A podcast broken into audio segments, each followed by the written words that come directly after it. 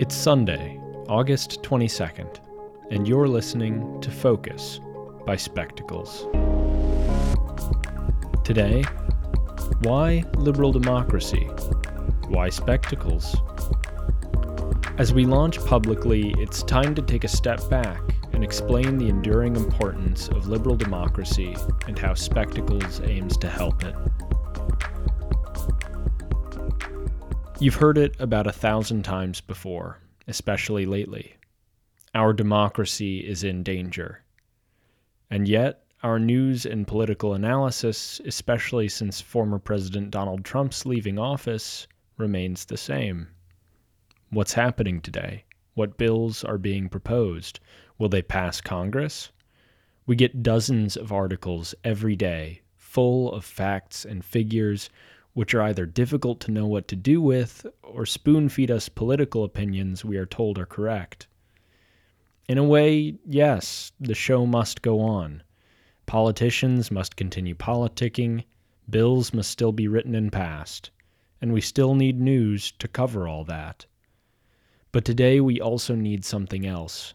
We need news and analysis which provides readers with the tools to go beyond the headline we need coverage that doesn't just cover, but considers what all this means for democracy on the broad scale and in the long term. Because not just our democracy, but liberal democracy around the world is in danger. Liberal democracy, or democracy as we know it, isn't just the vote. It is a wide ranging constellation of rights, freedoms, opportunities, and the vote.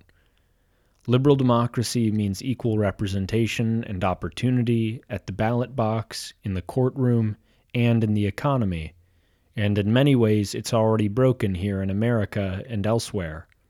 What's left of it is in even greater danger if we can't bring it to its fullest potential. If you're listening to this and are aware of our mission at Spectacles to provide a new way of seeing politics committed to the preservation and promotion of liberal democracy you've probably got a few questions. Why liberal democracy? What kind of media does liberal democracy need to flourish? Why spectacles? Liberal democracy is, quite simply, the combination of liberal individualism and rights with democratic equality and governmental structures. Just as liberal democracy is the amalgamation of all those rights and freedoms we, and probably you, hold dear, those privileges cannot be preserved without this combination of liberalism and democracy. They are inseparable from each other, but that isn't stopping many challenges to that idea from gaining popularity today. Without democracy, liberal equal rights are meaningless. Take, for example, America from the period of Reconstruction to the Civil Rights Movement, what we know as the Jim Crow era. In this period, black Americans were legally entitled to equal rights and representation. We even passed two amendments to the Constitution to make that explicitly clear. However, as the right to vote, i.e., democracy, was restricted, particularly across the South, those rights were undermined or even effectively eliminated. Legal equality and individual rights went out the window without any politically accessible recourse through which those affected could self advocate. When you don't have the ability to vote and defend your interests through political action and engagement, your rights will not be protected, no matter what a piece of paper says. Similarly, without liberal individual rights, democracy cannot reliably be preserved Without universal individual rights, there is nothing stopping a democratic majority from abusing some minority and taking away its political power. Consider the world's first democracy, Athens. In the Greek city state, votes were held and democratic participation in politics was expected. However, the Athenians had no concept of individual or equal rights, and the franchise was not extended to women or foreign residents while citizens kept slaves. Democracy was a rule by the majority of those privileged enough to be citizens, no matter what kind of abuse the majority might heap onto some minority or non citizen individual who had no guaranteed rights to dignified life. When you aren't protected from the whims of a majority by certain equalities, rights, and provisions, it isn't likely you'll be able to maintain or even acquire an equal voice in politics. Athens may have been ahead of its time in some ways, but its democracy failed to guarantee the human rights and freedoms that we believe are inherent today. These may seem far fetched or hardly relevant today, but they're closer to home than you might think.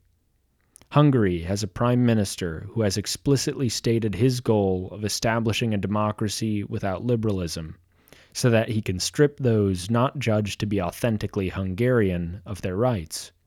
What's more, this man was brought on to Fox News and endorsed by Tucker Carlson for creating a quote, freer society than America.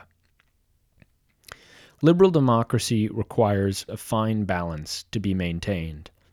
A drift toward liberal individualism can generate enormous inequality, which will undermine democratic equality and accountability, as it has in many places. A tendency toward absolute equality and unconstrained majority power also has the potential to destroy individual rights, which are so precious.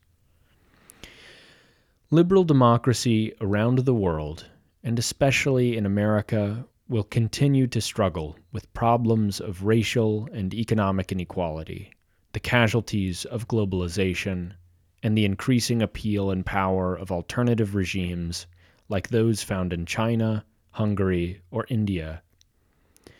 As we struggle with these challenges, we must reinvigorate a belief in the value of this tenuous marriage or risk losing it altogether.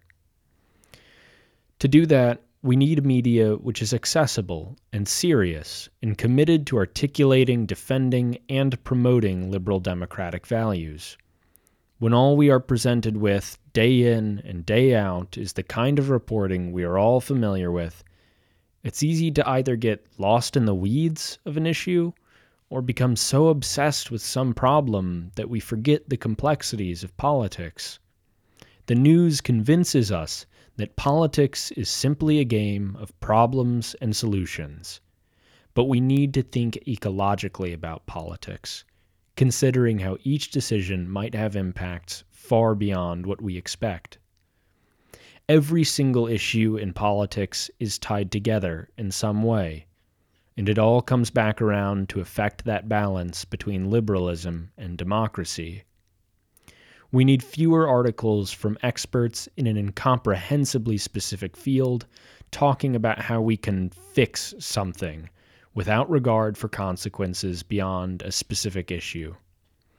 Take, for example, CNN's chief national security correspondent apparently implying that civilian leadership of the military is a mistake. Surely the military knows military matters best. However, this idea demonstrates a failure to remain aware of the broader consequences abandoning civilian leadership would bring. Total lack of military accountability to the public, for one. This is merely one instance, but the problem is systemic in our news media. Coverage is regularly overspecialized to a point of forgetting the bigger picture and filled with sensationalist headlines and images that entertain rather than inform. Citizens of a liberal democracy need news which treats politics holistically, exploring the long term broader impacts rather than getting bogged down in details which prove either useless or misguiding. We need analysis which is serious about providing something useful to the reader rather than generating controversy or clickbait. And we must have media which can help readers connect the dots between theory and practice. At the same time, it isn't helpful to venture into the territory of overly abstract ideas and terminologies. It is both possible and necessary to combine inquiries into the theories which undergird the practices of liberal democracy while relating the day to day relevance of those very practices. In essence, that is our mission at Spectacles. After all, liberal democracy is just a working theory, one we've been working on for quite a long time. It's all too easy to forget that and think that our system is infinitely resilient when it is not. Everything has its breaking point. It's time to start taking care of our democracy, and that means nourishing it with the right perspectives and intentions. It's time for a new way of seeing politics. That's all for today. If you enjoyed, consider subscribing to Spectacles Out Loud to listen to each new insight and focus from Spectacles four days a week. If you'd like to listen to Spectacles' more conversational podcasts, follow the link in the show notes for Spectacles in Conversation. If you'd like to make a comment on this article or read it, click the link in the show notes to visit our website. Thanks for tuning in.